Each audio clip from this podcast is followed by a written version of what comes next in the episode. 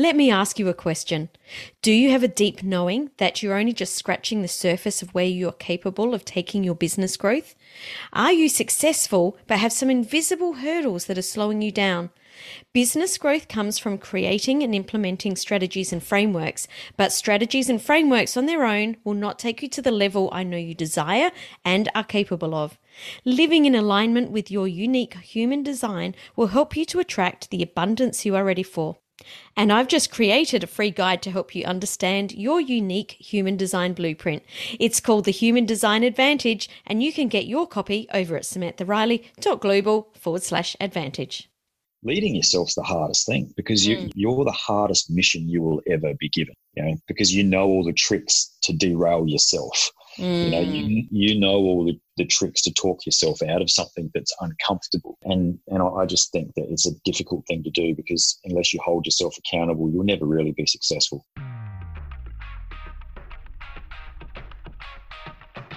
Thought Leaders Business Lab is for you, the business owner, entrepreneur, the expert in your field who wants to be seen and heard as the influential thought leader in your industry. My name is Samantha Riley, and I've been building and growing businesses for over 26 years, and I've learned there are three key areas to your success your mindset, your talents, and the people you surround yourself with. Each week, I interview successful entrepreneurs and deep dive to discover the exact strategies that they have used to build their business so that you can experiment and implement these strategies in your business too. Welcome to the Thought Leaders Business Lab. Welcome to the show, Bram. It is great to have you joining me here. No, I do have one question just because I want to make you edit it. Yeah. well, guess what? I don't edit, my hubby does. I was joking anyway. That's actually really funny. I am you? gonna. I am gonna. I was gonna say I'll start that again because Leon's gonna kill me, but uh, actually I will. I'll do it again. No, just keep rolling. This is good. This is authentic. authentic. Authenticity is what you want in leadership, Sam. Ah, well, there you go. That that's just a little bit of a smart way to start the show, isn't it? There you go. So it's awesome to have you here. For those who didn't hear our interview on your podcast, the Warrior You podcast, we've actually mm. known each other a very long time. And mm. before I hit record, I actually think, and I'm not quite sure, but I think apart from my family, you are the person who I still stay in contact with, and it's been for the longest time. I can't think of anyone else that I'm still in contact with that I knew before I met you. So it's been a while. Who would have thought? Correct. Who would have thought? And especially seeing, well, for those who don't know, we actually went to high school together. Mm-hmm. I hated high school. Mm-hmm. Which is very strange for me to hear you say that because you were pretty smart. Yeah, we, we all just do what we need to do to get through life. And I think that's sort of another, mm. you know, segue that we can take into leadership. But mm. right back from when you and I knew each other, and I think we were in each other's class like the whole way through high school, mm. um, I reckon that you and I were probably the most focused people when we knew what we wanted from such a young age. So, no, mm-hmm. my school diary was covered with pictures of dancers right from yeah. the time we met. And mm. I can remember that your school diary was covered in army pictures right back then. Oh, army stuff. Yeah. And and when you think about most 13 year olds, well, I know I've got a, a, son who's about to turn 21 and he still hasn't decided what he wants to do when mm. he grows up. And I'll put that in air quotes because mm. I don't believe that we do one thing for our whole entire lives and especially not as we move further into the future, I think that you know we will be moving through different phases in our in our career so much more quickly than we ever have before. Um, but yeah, super super intriguing that at 13 years of age, both of us knew exactly what we wanted to do with our life. When I look back on it, it is interesting. I'm not sure I completely agree with you that some people don't know what they're going to do and then do that forever. I think some people do do the yep. same thing forever you know, we keep hearing about the future of work, you know, but I think the future of work was always here and is here now and will be in the future. And um, I think you and I just, you know, I think you had the makings of an entrepreneur even then. Probably you didn't realize it. No, um, no idea. And I, no, and and and I knew I was going to be, you know, a soldier and then an officer and and would have a career in the in the military. For whatever reason, I just knew it. There was other people in that class that probably had an idea of what they were going to do, they probably just weren't as almost. Well, how? What would you say? Um, I would probably fanatical. say like, yeah, I was going to say a one-eyed focus, but fanatical probably is another way to to put it.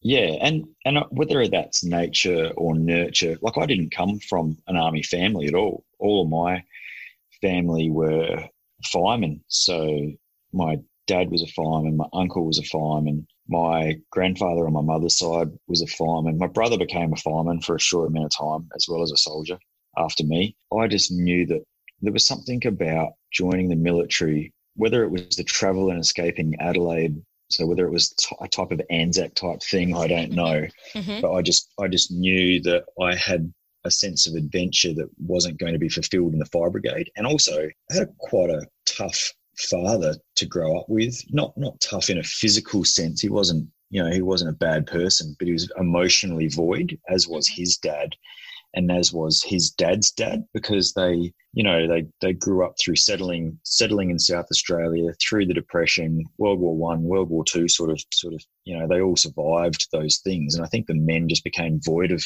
emotion so my my dad was very difficult on on me and especially with me at school and he quite often would say well you'll never be able to be a fireman you're not smart enough to ever be a fireman. So he put this in my mind at a really early age that I needed to seek something else. And I think that the army for boys in the 90s was probably equivalent to, I don't know, this is probably going to make people angry at me, but probably equivalent to a girl becoming a stripper.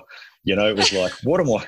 What am I going to do? I've got nothing. I'm okay. I'll join the army, and I'm sure there's plenty of strippers that have gone on to be billionaires. But you know, as there has been plenty of soldiers to go on to have entrepreneurial companies in the future, it's just that I was, I wasn't lost, but I wasn't able to focus my pure attention at going in the fire brigade, which I think I would have dearly loved. But I was I was having all this negative pushback from my father saying, "You're not smart enough to get in there. You're not doing well enough at school." You know, blah blah blah you know, fast forward 20 years, I've got a got a degree, graduate certificates as well. You know, so clearly I wasn't done. Uh, hmm. you know, look, so it was just that people learn at different rates, and yeah, because of that, I think it reinforced it reinforced my desire to find something that was going to give me some sort of almost my own personal, how would you say it, um, brand. Yeah, my tribe. So mm. that's where I ended. That's where I ended up. Mm. So, first off, I want to say to everyone that's listening, like, we are going to be talking about leadership today. And I think that you're one of the, the most equipped people to be on this show talking about leadership. You were in the military for 20 years.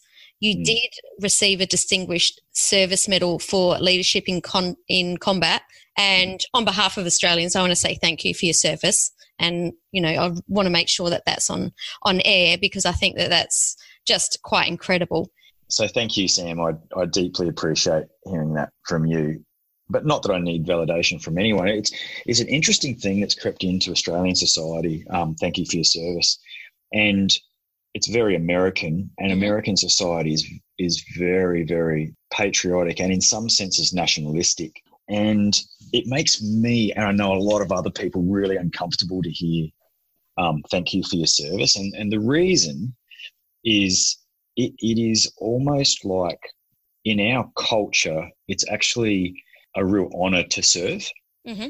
So because of that, and also because a lot of the a lot of my time in the nineties was spent playing touch football, drinking Gatorade, running competitions, um, Nintendo when it came out, chasing girls, you know, all the sort of stuff that a teenager and then a young 20 year old does in the army, in an infantry uh-huh. battalion. Uh-huh. And and then the deployments to places like Somalia, doing special forces selection, going for a year on exchange to the United Kingdom, traveling all around the world on all sorts of different exercises, culminating in me being the head of selection for special um, forces and, and also being in the international engagement uh, team in the headquarters of special operations. All of that stuff was amazing. And when I hear someone go, Hey, I want to thank you for your service, you got no idea how awesome it was no, thank you for letting me do that as a job. It was incredible. And even now, I mean, I'm still still an active reserve member now, which a lot of people don't realize. But you know, every day you put on a uniform is just it's an honor to serve. So there's a real when people say, "Hey, thank you for your service," or you know, they started doing this weird thing on planes where they were clapping people coming on planes and stuff, and I was like, "What on earth are you people doing?" and that's a difficult because you can never say that to someone like I'm just said to you now uh-huh, when they say it in the street because you don't have time to explain that. Yeah, so, absolutely. Um, so I just say, hey, hey, thanks, you know, um, appreciate it, and then I'm really embarrassed, shuffle my feet, and move on. Well, and I'm really glad that you brought that up because you're right. I did get it from spending a lot of time in the US, mm. and they're very patriotic and they and you know well you've been over there you know what it's like and you know the military always get on the planes first and most carriers it's just people would always be saying thank you for your service and i'm also from a military background. My grandfather was in the 39th battalion and we grow up knowing not to talk about it. We never were allowed to ask about it. It was never spoken about. We all just knew that you know there was a lot of things that had happened. And when I went over to the US and people were saying, thank you for your service, I thought, you know what, I am going to bring this back because I don't think that we should um, not have this conversation because we have this tall poppy thing here in Australia. And I think that it's time to let go of it. And I think it is okay to to thank people. And I think that, you know, you, you said you shuffle your feet and you get a bit embarrassed, but I think that it's if we all start embracing this and thanking people and being grateful, it will become normality rather than the opposite. And I think it's about time that that as Australians we got rid of this tall poppy crap. Mm. No, there you go. Right. On, my mm. on my soapbox there for a bit. mm. I'm shedding a tear. Mm. Which is funny because you did mention that you came from a family that um, of men that were emotionally you know devoid not really talking about their emotions so going mm. into leadership. How did that affect you? It took a long time for me to understand the importance of emotional intelligence. And I think I've only been as successful as I might have been because I was able to emotionally connect with people. Mm-hmm. And that's not not to say, you know, emotion conjures up um, falling apart, but it's more an empathy towards your fellow human Mm-hmm. Um, it's made up of all these different aspects, emotional intelligence, and, and in a leadership perspective, it's about listening and and actually understanding what that other person's saying rather than just listening to respond. Mm-hmm. And I and I think that that was probably the probably the difference between my father and I is that I would listen to people to understand what it was they were trying to say and interpret that, as opposed to who how he would go about it would be to listen to to know how he was going to interject and respond. And so, yeah, a, lot of emotional intelligence in leadership does come down to a self-reflection and understanding and being being humble enough. And I, I say quite often, you can't get fat eating humble pie. um, I think that's one of the most important aspects to to humility in leadership and emotional intelligence is to be able to say, oh, you know what, I might have been wrong in this instance, and then to actually to actually say that out loud to the person that you're talking to, and then take a step back and um, and then change your behaviours or the way that you move forward. Tell us what where did this come from? So how did you understand emotional intelligence? Did you have someone that you looked up to? Were you watching it in your leadership team? Was it something that you just intuitively understood? No i think that what happened over time was i was able to see a pattern and the pattern was when i did this this would occur. So as a young corporal so you get promoted, you get promoted from technical competence, not necessarily your leadership ability. Mm-hmm. Although we do leadership courses, they're not particularly designed around how to inspire, motivate, provide direction and purpose. But so what was happening was as a young corporal, I would go, right, we're gonna get this done, let's go. And I wasn't the biggest, fastest, strongest guy in the in the section, but I was in charge. Mm-hmm. Quite often, quite often there'd be pushback, or there'd be other ways, or there'd be this, or there'd be that. But then if I would come and tackle the same problem with, hey, this the boss has asked us to do this. Um, who's got some ideas around it? I'd get collaboration, and then I would understand that I was getting collaboration through an empathetic leadership style by understanding where people's different values and dri- intrinsic drivers were leading them into the team. And then I'd be able to look at that and go, huh, when I do this, this occurs. When I when I show this sort of um, emotional uh, control and and or emotional intelligence and I've, obviously this wasn't what i was thinking but it was mm-hmm. happening mm-hmm. then the following occurs so then i would do it again then I would do it again. And it was reinforcing, reinforcing, reinforcing. And then at some point, and I think it was through university, I did an international relations degree, majoring in peace studies. I'm pretty sure that during the peace studies, they started to talk about in, um, emotional intelligence. Mm-hmm. And I and I started to understand the patterns I'd already known about in my head, and I could start to put my finger on what that was. Yeah, and so and so it's led me to the point where I am now, which is I understand it's a building block, a foundational piece, if you like, of emotional intelligence for leadership. It's interesting that you said that most people are promoted because of their technical competence. You know, we see it in healthcare, we see it in teaching, we see it in lots of lots of corporate jobs. How did you go from being um, a soldier, and I don't know the right the right terms here, but basically starting off in the military? How did hmm. you go from being that person that more just about more than any other i guess industry where you have to absolutely 100% listen and do whatever you're told you know you can't bring in different ideas to transitioning into a leadership position because i think that you would have a, a really really deeper insight than a lot of people on this this piece i think this is interesting such a reductionist you've provided such a reductionist view of how it works too which is great because what you're doing is talking about the hollywood version of the army uh-huh. from from an outsider's perspective because you yep. all all you all you see is training day yeah, yeah. people ye- people yelling and screaming and carrying on but actually what actually occurs is there's and I know I know you're setting this up Sam I know you are but anyway there's there's there's a degree there's a degree of imposed discipline that, mm-hmm. that is applied through your training establishments whether it be for officers or for or for soldiers and that imposed discipline it's quite brutal actually, and and it happens over you know 13 weeks in some cases. But what what slowly ha- you know you, you, get there on the first day and they shave your head. Yeah. And so you're looking around at all these other people with shaved heads. Well, guess what? You have no say in that. That is imposed on you. Yeah. And then you have to make beds with hospital corners every morning before six o'clock. Well, that bed is going out the window. Yeah.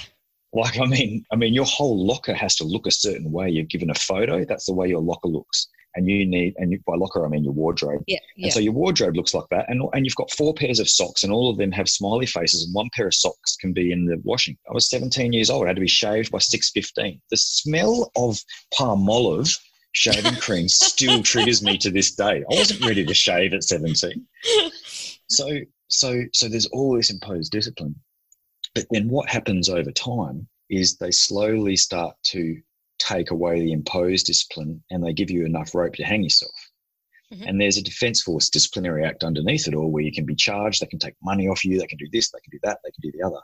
And so if you're not showing the self discipline, there's a feedback function that comes in and says, hey, you didn't do this, I'm going to take some money off you. Mm-hmm. So there's there's still a underlying requirement. But most people don't need that because the imposed discipline is so brutal that you, you realize, you slowly realize the discipline equals freedom. If I do this, no one's going to mess with me. If I have this done, I can be there on time. I'm still five minutes early for every single place I'm going to be.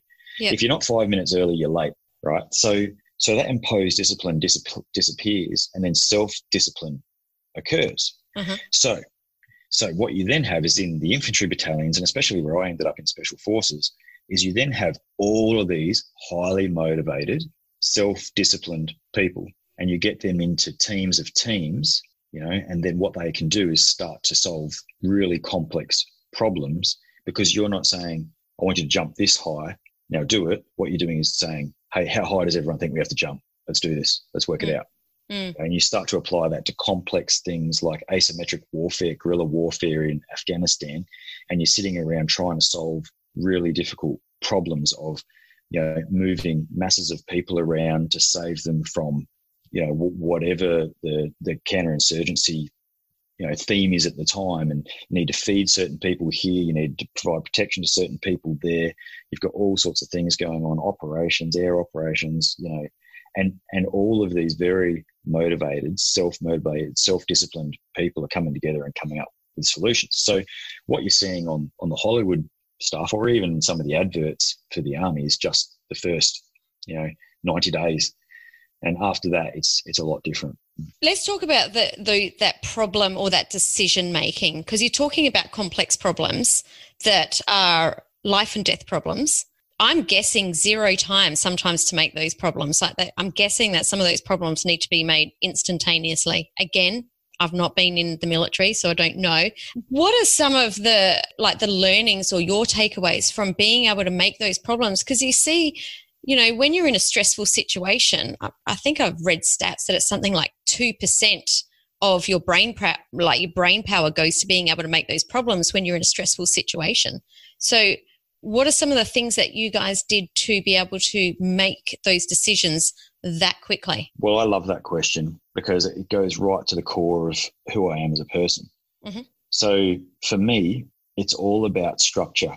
And that comes down to, and, and I know that you've heard me say this before, that motivation is fleeting for anyone, whereas consistency builds champions. Mm-hmm. Well, it's the same. It's the same in understanding a complex problem. If, if you have consistently visualized that problem before and have come up with templated solutions that you can throw over the top of it, you're able to react faster.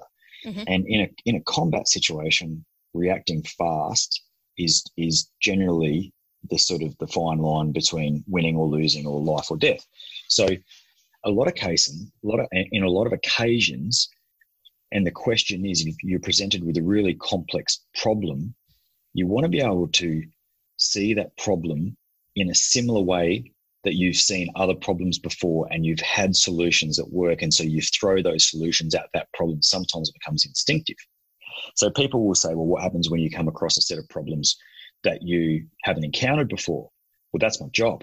Mm-hmm. My job is my job is to design and, and develop a whole kit bag of solutions to very complex things, whether that is an enemy ambush or a vehicle hitting an IED, or whether it is being, you know, whether, whether it is something along the lines of talking to the governor of Tarin Kowt and, and he's angry because his men haven't been paid and they've all got rifles and they've all switched those rifles onto instant. And now, now there's a big standoff between the police, the army, and then the special forces on the side.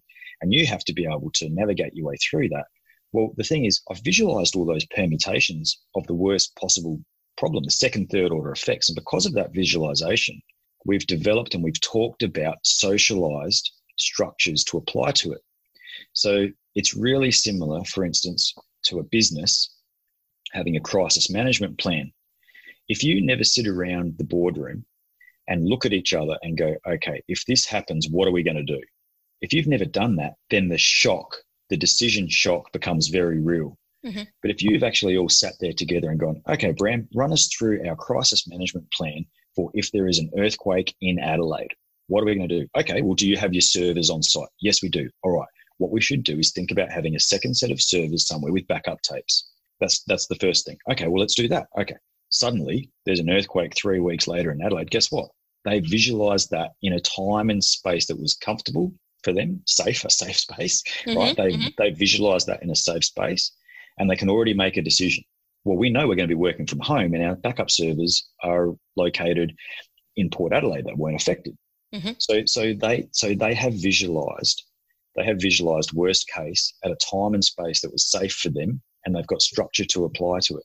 People are caught out when they don't have structure or they haven't visualized the worth. In fact, it, it's more. I'm not a psychologist, but okay, but, but in my opinion, post traumatic stress, from what I've seen, I've seen a lot of this. Post traumatic stress is triggered is triggered by people who have either no control over the situation, mm-hmm. or they haven't been been able to visualize permutations of that plan and then being able to react. So they were helpless. Mm-hmm. When I see people who have they visualized worst case and then worst case happens to them, then they're not as as affected mm. because they can make a decision. And it's like I'm guess not only can they can make a decision, but they've already got some ideas of what the next step is. Right. So we were we were traveling along in a vehicle convoy cross country. Mm-hmm. So I'm already I'm already trying to remove a threat by not traveling on the roads. So we're traveling cross country.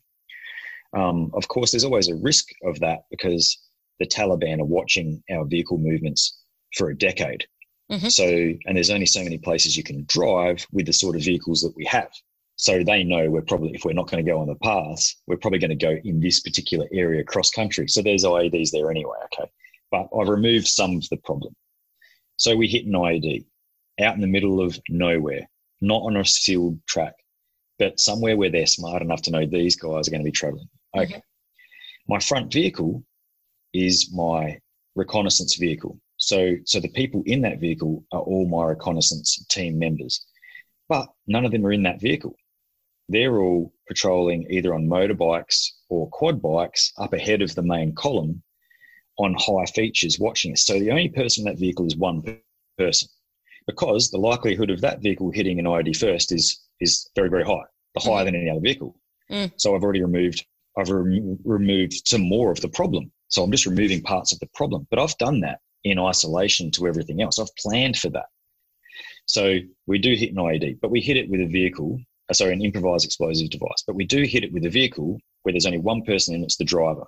The vehicle is also designed to take a certain amount of punishment from improvised explosive devices. So we've we're slowly making this less and less and less severe.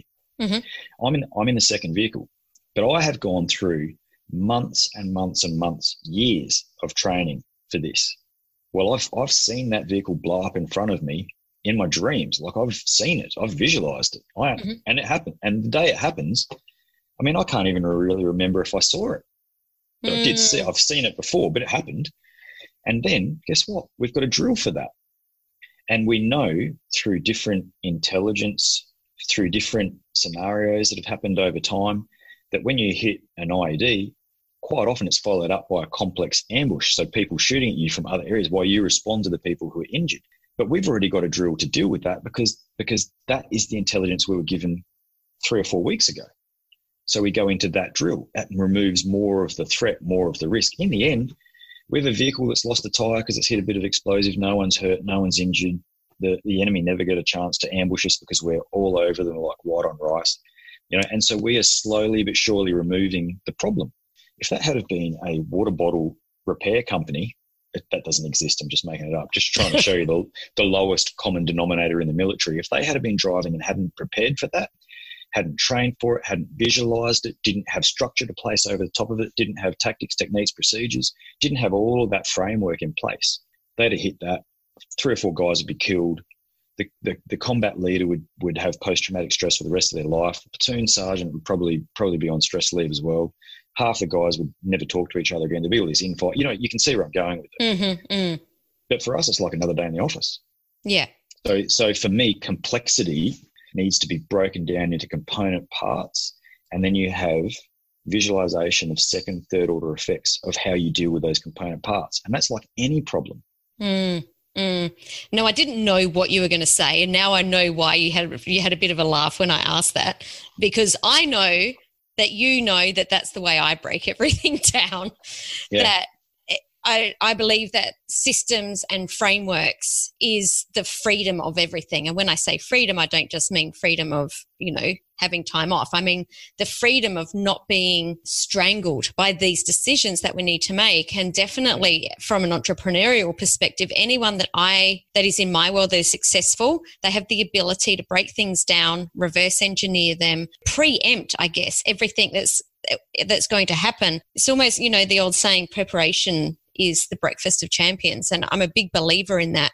And we're seeing it at the moment in something that, and this is um, interesting from a business perspective. We're seeing this right now with the coronavirus that a lot of people are getting caught up in the sensationalism in the media. Now, don't for any second think that I'm downplaying this. However, the media are saying what they're media, what they're saying to get headlines.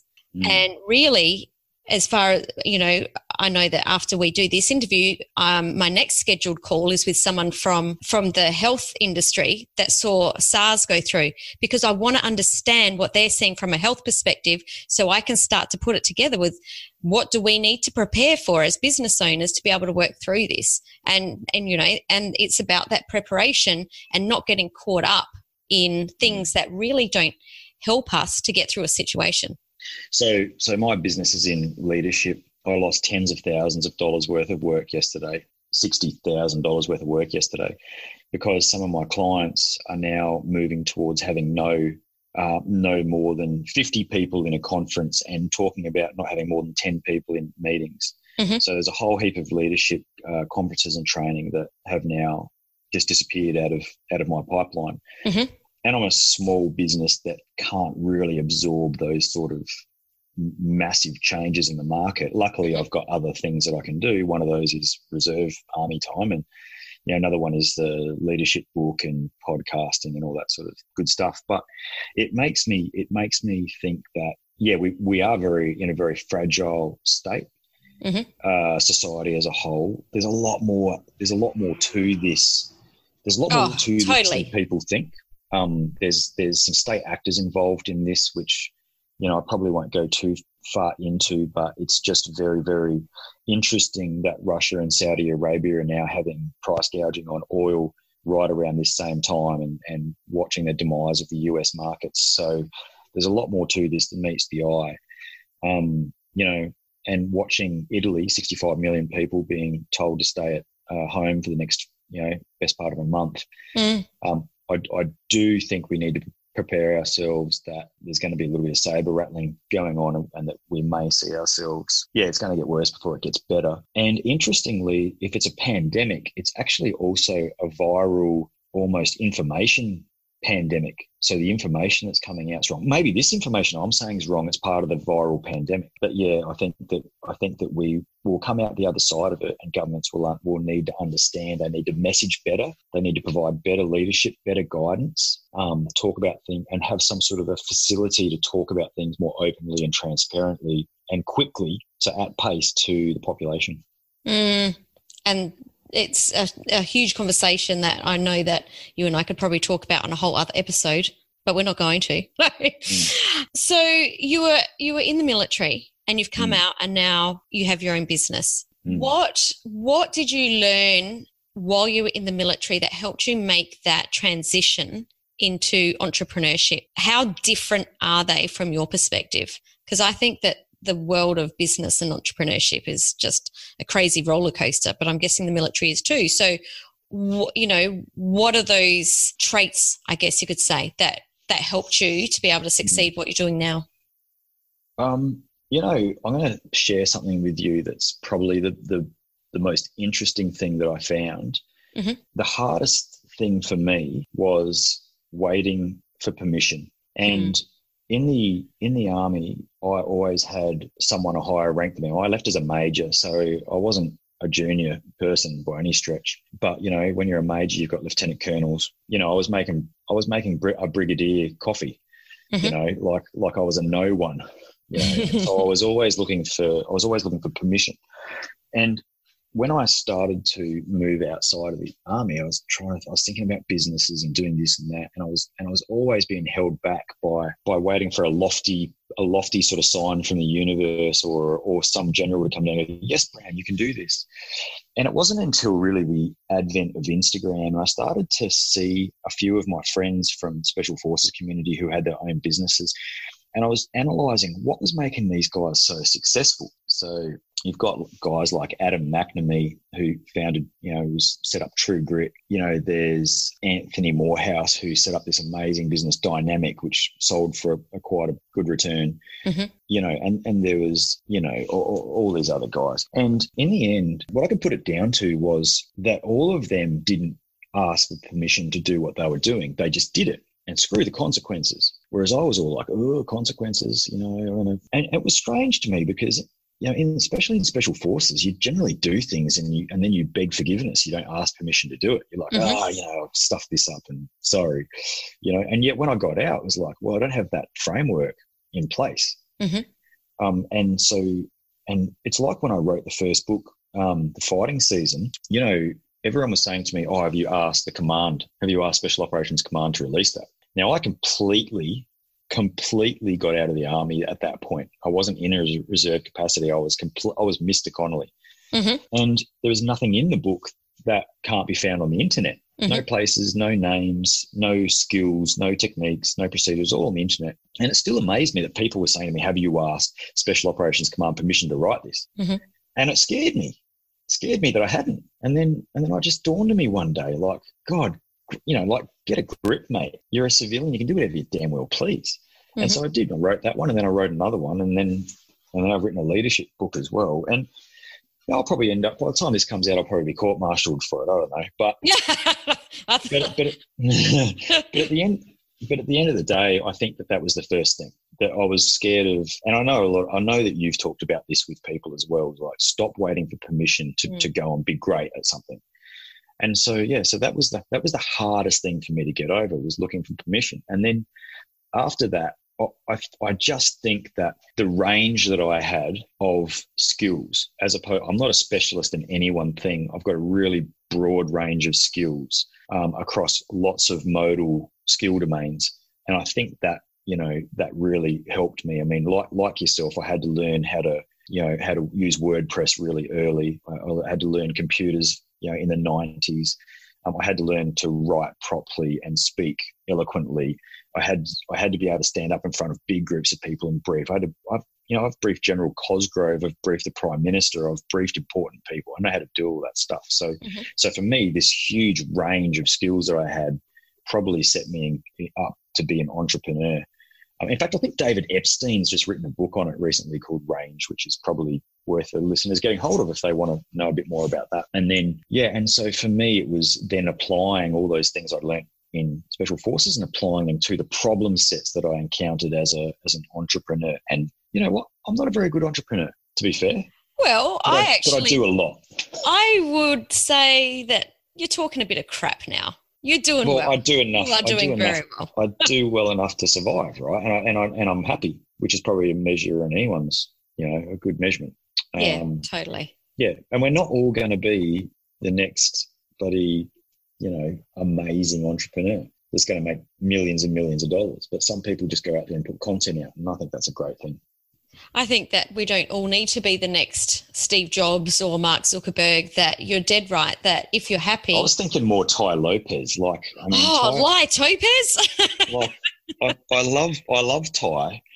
You know, I love, I love, I love his presence. I just wonder how many of those Ferraris and Lamborghinis he actually owns when he's when he's selling me his books in a box. Yeah. And that, and that's why I said Litopes. You need to have a look at it on uh, on YouTube. I, it's very I funny. Sent him, I sent I sent him a message on Instagram and said, "Hey man, um, I'm going to follow you for one year. You had better." After one year to the day, I'm going to unfollow you if in that one year you haven't proven to me that you know what you're talking about. And then on February the 3rd this year, I unfollowed him. And hang on, I've got to know, did he actually answer your message on Instagram? Of course, course he didn't. exactly.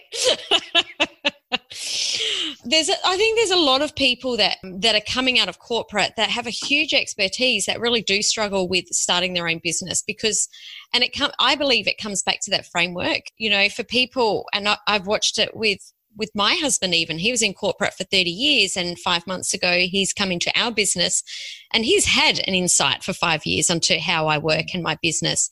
But definitely the biggest thing that he struggled with is all of a sudden the frame his frameworks weren't there. He was still following my frameworks but there's a part of the business yeah. where he had to create his own.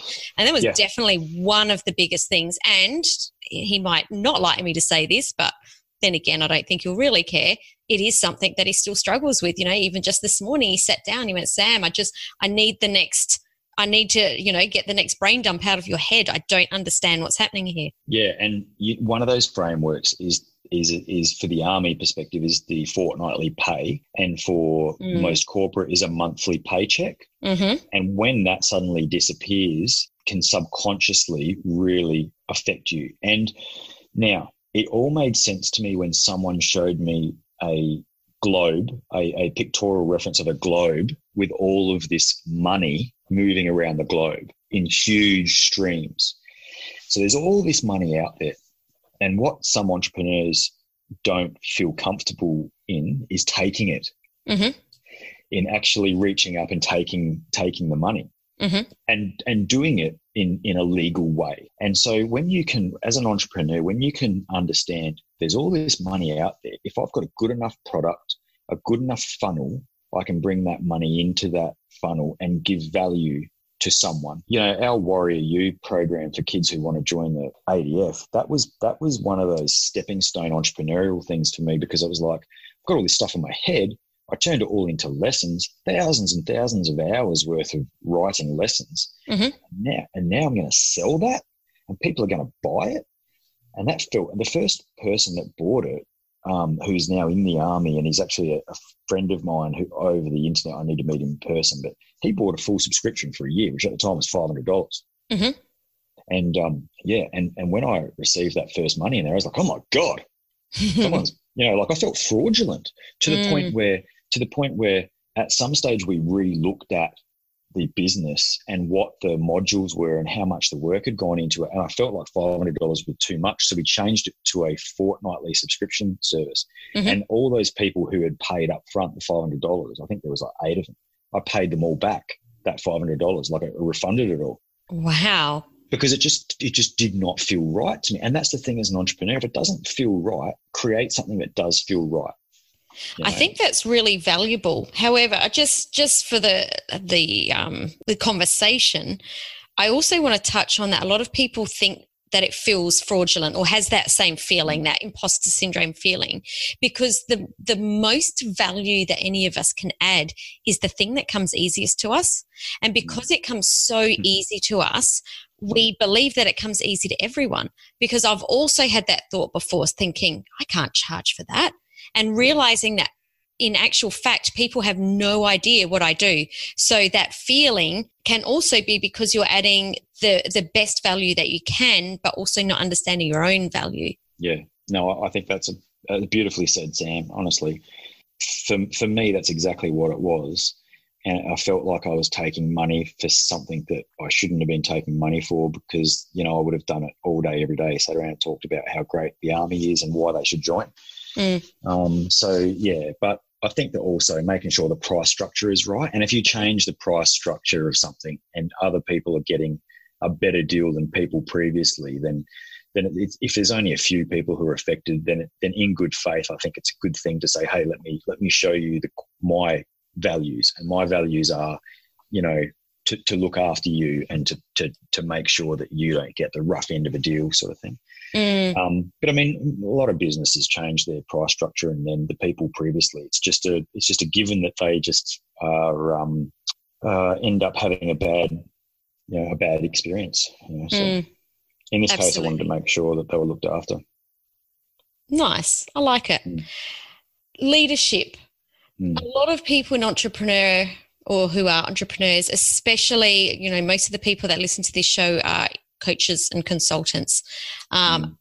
A lot of our teams are quite small, you know, compared to me when we had our dance studio and our retail stores and we had a team of 35. I'm not running anywhere near that amount of team now. Um, Right. A lot of people that are listening don't even have team members yet. How Yeah. does leadership and the principles of leadership apply to them? Yeah. Okay. So let's use Simon Sinek's pop culture version of leadership. So leadership is getting other people to do what you want them to do because they want to do it. Mm-hmm. Um, it's a really easy way to frame it. I think he's a, a genius for Mm, um, for saying what has been said for a long time, just in a, a different way. Mhm. Um, so, with that in mind, you know, you you need to understand the intrinsic drivers of every individual person and create this collaborative environment where people bring their best self to work. And it, it sounds like motherhood statements, um, but it's not. It's not at all. So, if you can provide someone with what the purpose is for the project. For instance, this is the purpose of the project. Perhaps it's setting up a new online course where you want to change the lives of 5,000 people, you know, and then you provide them with the motivation to do that. And the motivation, the way to the way to get people motivated is to say to them or to understand them at that intrinsic level, what values they have, what what things that they hold important to themselves, and then get them to bring those in at different parts of the project. Um, and I think that if you can do those things, provide purpose, motivation, then direction is is the project management piece of it. You know, being able to give people clear and concise what you know structure, phases, those sort of things. If you can do those things, then ultimately you you'd be good leader. You know, um, and and more and more we're seeing now where people are talking about leadership and management as one and the same thing. mm, And I, I think I think that in some ways in some ways it is, in some ways it isn't. But I think the leadership component of it is things that you do really well, Sam, which is like, hey, um, here's a vision that I have. Let me share my vision with you. Let's get around a whiteboard and let me show you a glide path for success. And and now sell it. Mm. You know, and then sell it through providing purpose, you know, motivation, direction. And then at the end of that, you then go, okay, now this is how we're going to do it. And this is the daily workflow. These are the operational hygiene habits. This is the knowledge continuum that we're going to use. This is the way we're going to save information. This is the file structure. That's all the management piece. But you still need to provide a certain degree of leadership flair to implement the management pieces. The smaller the team, the more the smaller the team, the more important it is to be collaborative, collaborative. Mm-hmm. The bigger the team, the more you can find micro leaders and get them to use their vision to bring people along on your vision. Mm. So it's leadership's Amway. It's, it's I mean, you know, and if you don't believe me, look at Amway. Know, uh, or, hopefully it's or, an easier sell than Amway.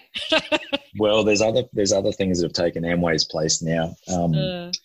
I won't I, I won't go into too many details because I've got friends that, that are in the Herbalife industry. But um, and and they and and you know what? It's beautiful to watch because they are great leaders and they're they're doing they're doing that. They're collaborating, they're building leaders, they're building frameworks, they're, they're doing management, they're doing it all through collaboration. And um, yeah, it's good to watch.